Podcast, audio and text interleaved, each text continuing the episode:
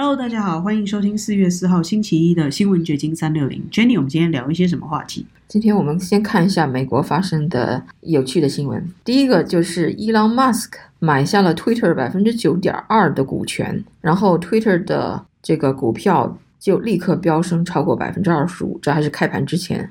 哇哦！所以之前他曾经有批评过 Twitter 有控制言论啊，或者是审查言论，这下子他自己把它买下来了。对，虽然是听着好像不多啊，就百分之九点二，但实际上这已经是除了 Morgan Stanley 以外的 Number One 的最大的股东了，Twitter 的。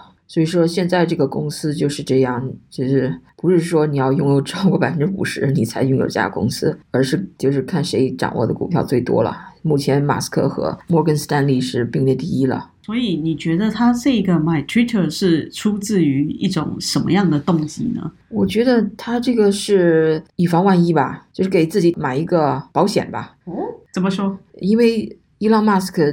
在 Twitter 上经常发表一些惊人的言论，但是 so far Twitter 从还没有把它 suspend 过。但是很难保未来它会不会照着 Twitter 现在这个趋势啊，经常动不动就把人家的号给封了。未来如果马斯克自己是不是也会被封号呢？他可能为了预防这种情况发生，先把这个公司给买下来。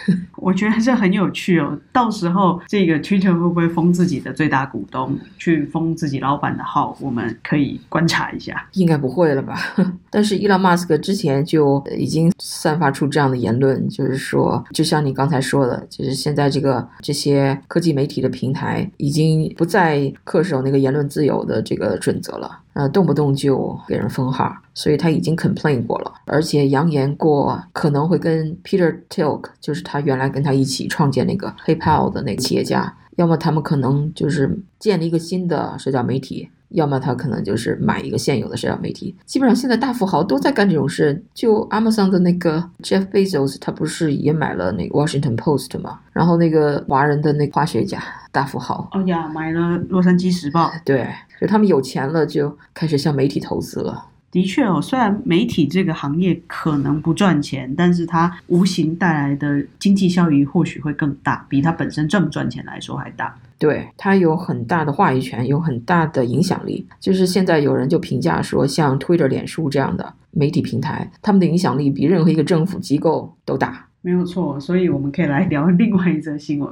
拜登好像就说，这个默多克是世界上最危险的人。对我相信，这个默多克得罪他。可能是因为 Hunter Biden 的那个丑闻，那个硬盘门丑闻是纽约邮报最先披露的，然后是在二零二零年大选之前，然后被所有的媒体晋升，然后现在又复活了。我记得这个纽约邮报就是默多克麾下的一个媒体，当然福克斯是他最有名的、最主要的一个媒体。那福克斯新闻也是经常批评拜登政府，所以这个拜登就说这个默多克是世界上最危险的人。他还将福克斯新闻视为美国最具破坏性的力量之一。这是从呃一本书里摘抄出来的。这本书是《纽约时报》的记者团队两个记者，一个叫 Jonathan 嗯马丁，一个叫亚历山大波恩斯，他们两个写的一本新书，是从这本书里透露出来的这样的信息。这个书还将福克斯新闻描述为煽动。对疫苗的怀疑，传播关于一月六日国会骚乱那件事情的疯狂的阴谋论。除了我刚才谈到的那个拜登的那个家族丑闻以外，还有就是福克斯的那些黄金时段的主持人，特别是 Tucker Carlson，经常把拜登说成是那种神智上已经不适合当总统的那样的人，就是他太老糊涂了那种。然后呢，福克斯驻白宫的记者，那个叫 Peter Doocy 的那位，曾经在白宫的记者会上问了。拜登关于这个通货膨胀的问题。这已经是一两个月前的事情了吧？就是那时候美国的通货膨胀已经不再是一个暂时的问题，而而是一个大家看起来是个不会短期内消失的问题了。然后拜登呢，他不知道自己那个麦还在接着呢，他就骂了一句，就说是愚蠢的狗娘养的，就骂人家记者，就大家都听到了嘛。然后就狠狠的炒作了一番，被 Fox 还有一些媒体。没有错，这个记者本身也就是因此而走红，因为拜登骂了他，所以他反而登上了很多的媒体。所以可见拜登是多恨这个福克。克斯了。就是因为我们现在拥有太多的新闻讯息，而且有太多的渠道获得这些新闻，所以也真假难辨。那今天我们还想要再聊一个最近在华人圈很热的这个东方航空的空难。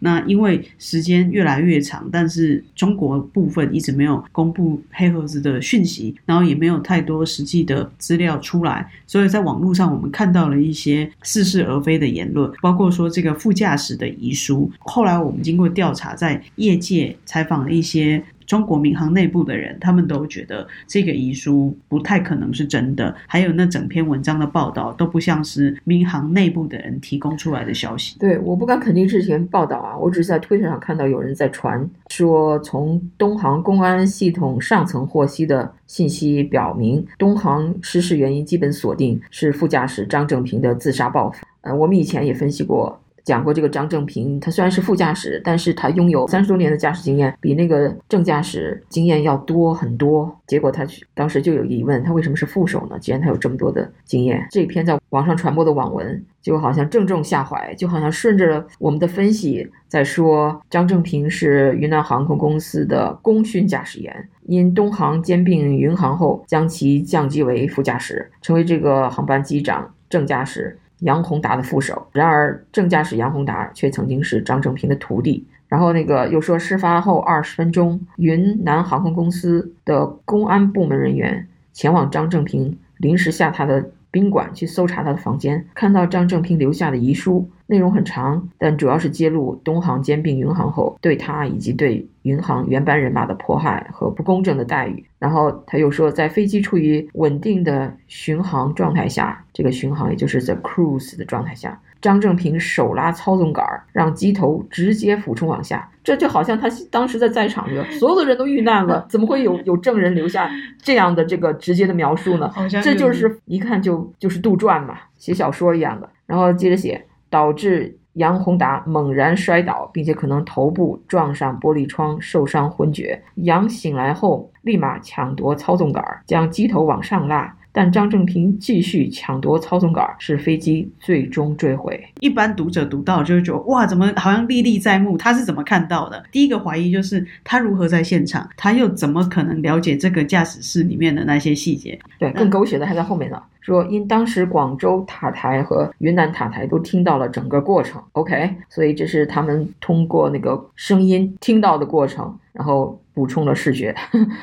故云南航空立即派公司的公安人员赶赴张正平下榻的宾馆去搜查。遗书的第二方面的内容是抱怨中央的经济政策，他几十年的积蓄托人投入了恒大地产，结果血本无归而厌世。飞机失事时，张正平还喊了最后一句话，说我下去了，不知道是地狱还是天堂。然后云航公安人员不仅向本公安机关递交了这份遗书，而且还复制了一份交给东航上层，东航上层又复制了一份交给了民航总局。现在据说已经有几十个人看到了这份遗书。这份爆料看起来就是让人家觉得哇，好吃惊，然后很吸引人嘛。但事实上，我们采访了业界人士，他们说最基本的飞行错误犯了很多，比如说他就是强拉操纵杆向下坠，这是不可能的，因为拉操纵杆的话，飞机应该是昂起来往上飞，而不会是往下坠。这是一个他完全不了解飞行的人说出来的话。还有关于这个张正平，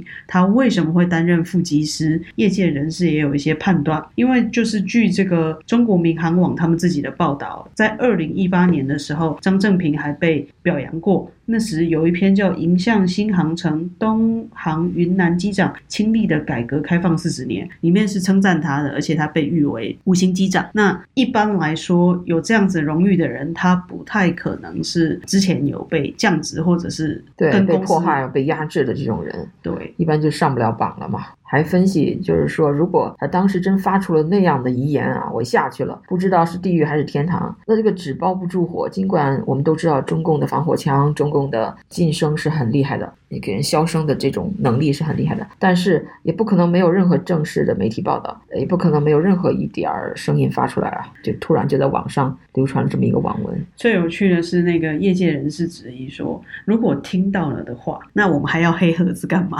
如果塔台的人已经经听到了这些，那为什么还需要去查那个黑盒子呢？所以整件事情他觉得有点荒唐。我是在星期天时候看到的，然后我当时立刻就去在网上搜索了一下，所有关于东航的新闻，没有一条说已经找到飞机失事的原因的，所以一看这就是怎么说一个杜撰的网文了。没有错，因为的确就是谣言满天飞，各种消息都有。有心人士他就会操弄，尤其他在自杀遗言那个部分，他不断的去陈述他自己遭到迫害。他对中共的整个经济感到不满，然后对于这个恒大地产的投资感到失望，等等等等，这些其实都像是权斗的意味。对，而且好像是有点故意把矛头指向了习近平。没有错，因为它里面的确多次针对说这个，因为习近平不懂经济，然后在这个整个统治中国犯了很多错误，所以让人家觉得这篇报道好像不是在为东航失事哀悼，或者是寻找真相，反而。更像借这个机会去打击别人。问题是有这么多人就信了呢，